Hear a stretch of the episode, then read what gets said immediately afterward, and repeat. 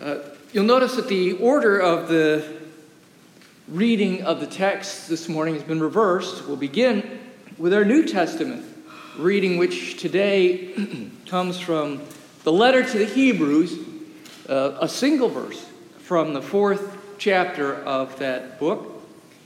I invite you to listen for a word from the Lord as it is there written. For the word of God is living and powerful, sharper than any two-edged sword, piercing even to the division of soul and spirit, of joints and marrow, and is a discerner of the thoughts and intents of the heart.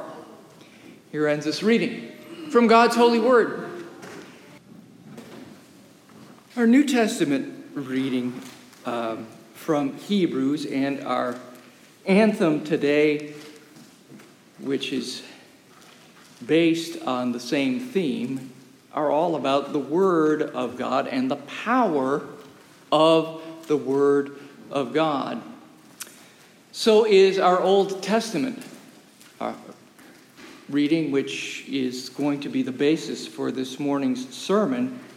It comes to us from the book of the prophet Isaiah in the fifty-fifth chapter, beginning at verse ten, continuing through verse twelve. And again, I invite you to listen for a word from the Lord as it is there written.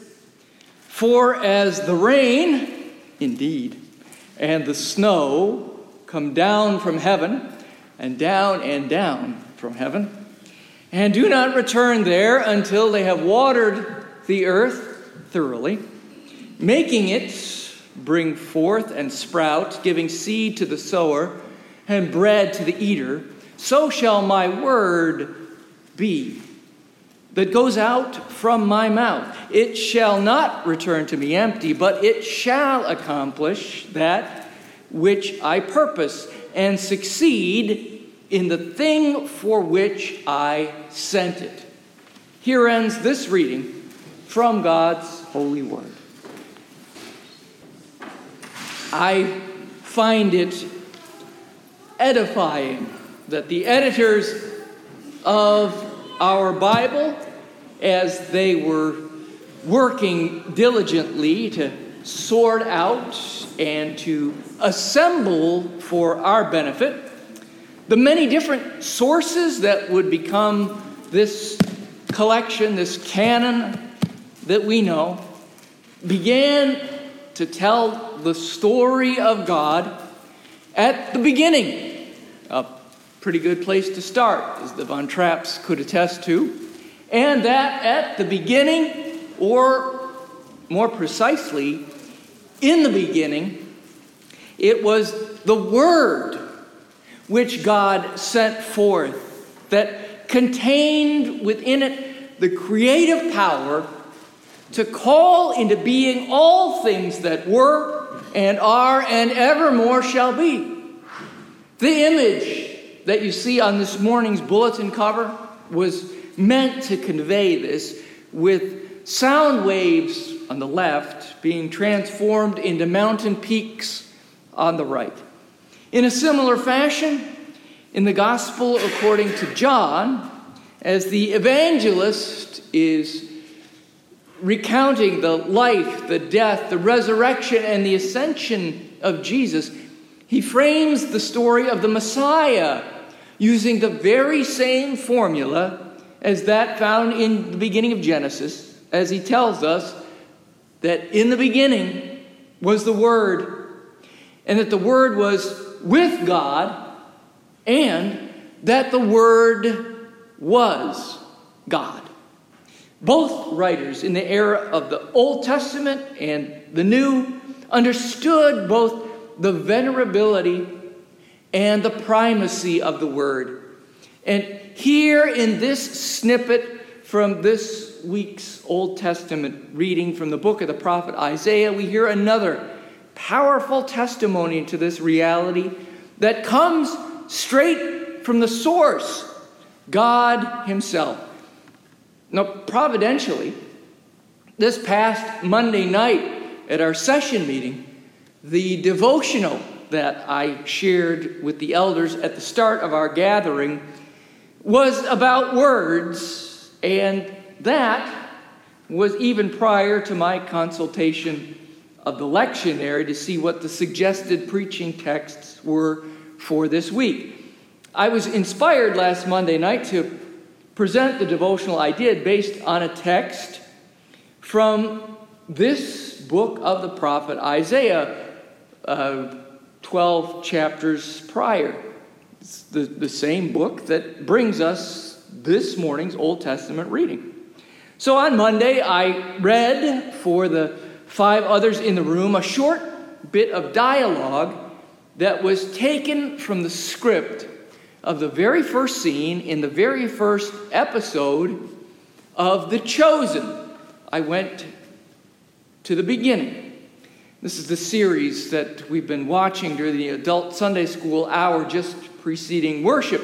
One of the many interesting creative choices that the writers of that series made was to begin their entire gospel harmonization story with dialogue that took place between a young Mary Magdalene and her ailing father, a bit prior to even the birth of Jesus.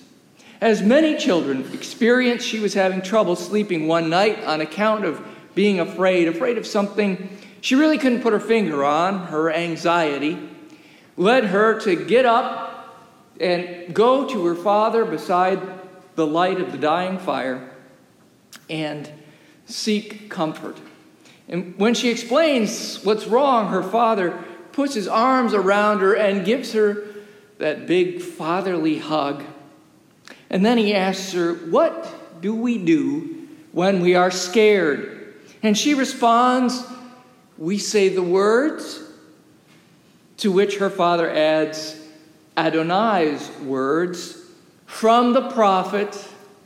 And then he pauses and waits for his little girl to chime in, "Isaiah, from the prophet Isaiah," right? And then he begins to recite what we know as chapter forty-three, verse one. "Thus says the Lord who created you, O Jacob, and he who formed you, O Israel, fear not." And he encourages her to finish this sentence, which she dutifully does. "For I have redeemed you. I have called you by name. You are mine." These words, Adonai's words, have the power to cast out fear. Whether you are a little girl afraid of some unknown entity that keeps you from sleep, or whether you're old and afraid of some all-too-familiar anxiety-producing foe, the words still have the power to cast out fear. They do so because of their unique origin. There are no other comparable words in all the world, for these are not just words, but they are, as astutely noted by Mary's father, these are the words. These are the words of Adonai, of God, which are preserved for us in the pages of Holy Scripture, the Bible, the book.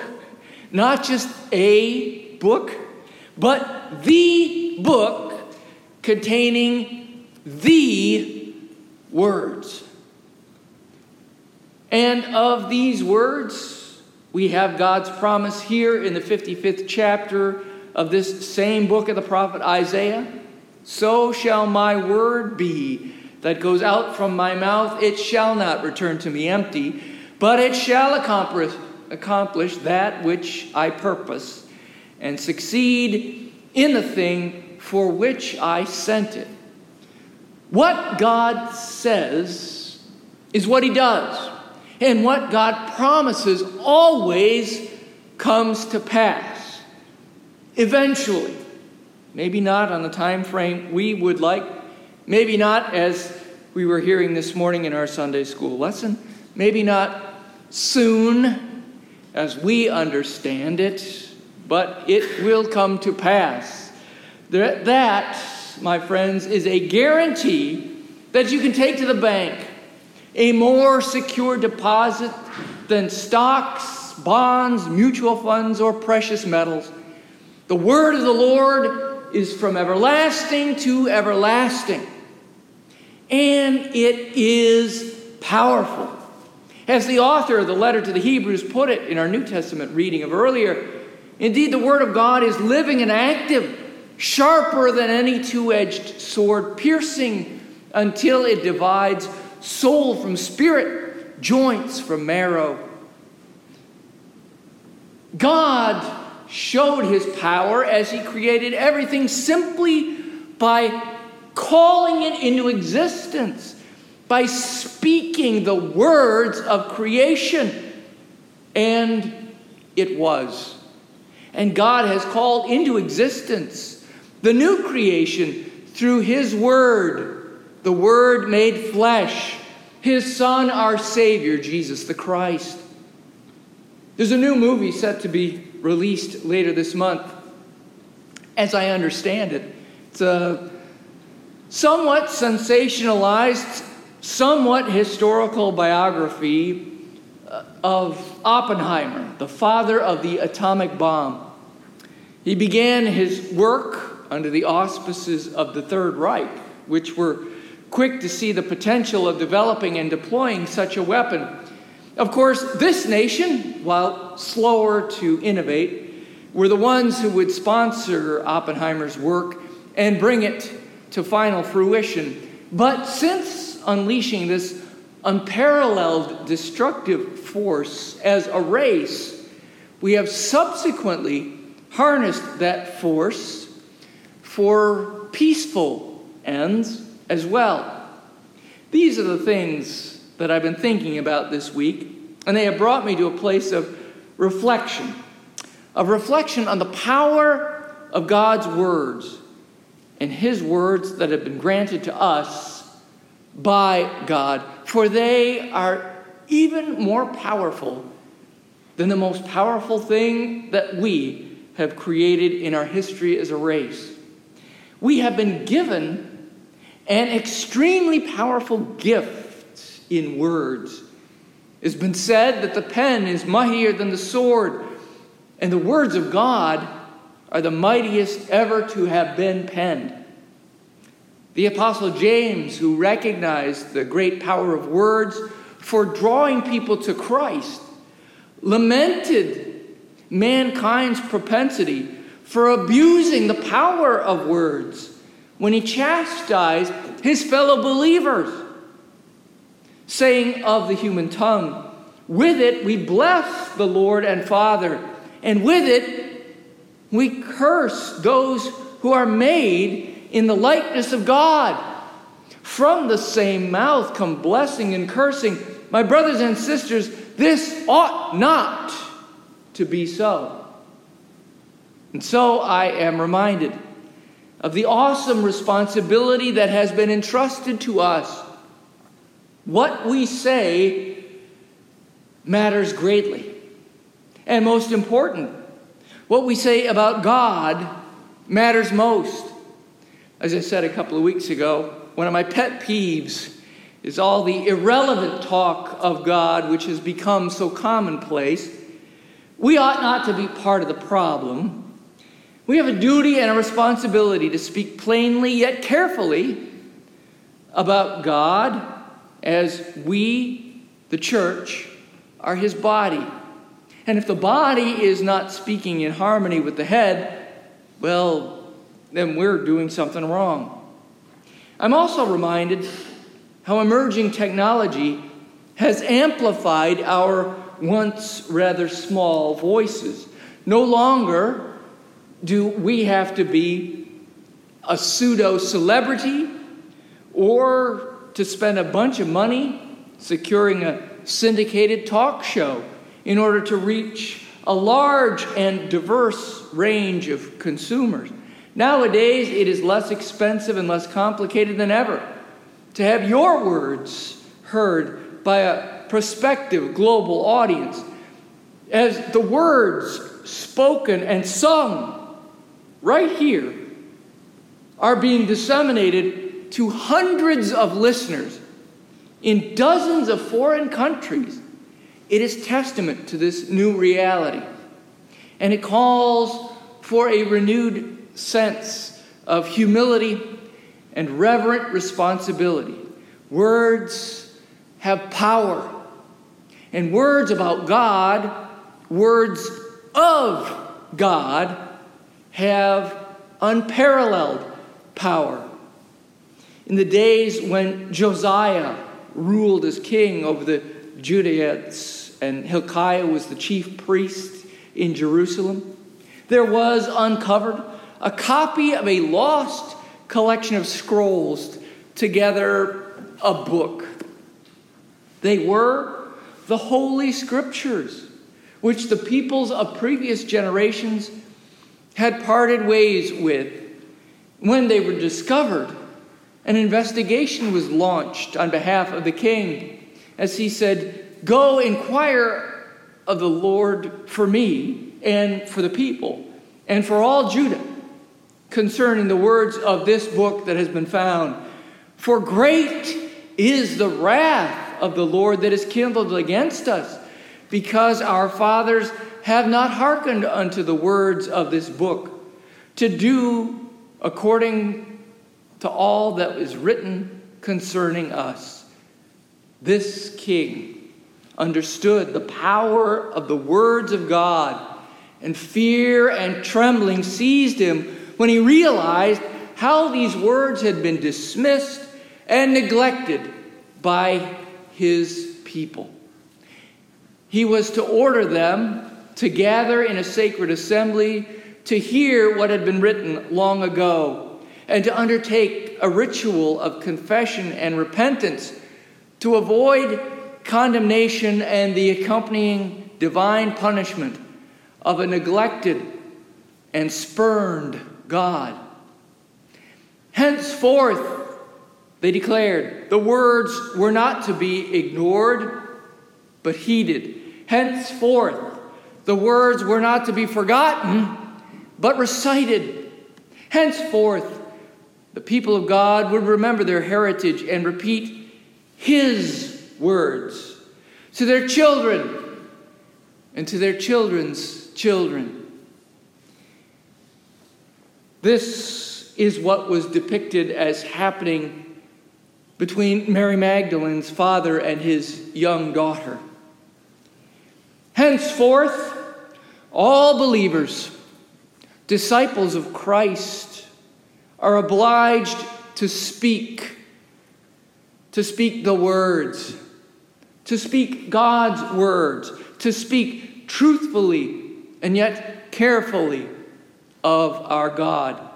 For words spoken as ambassadors of Jesus are to their hearers words about God, and they are, through the speakers, the words of God.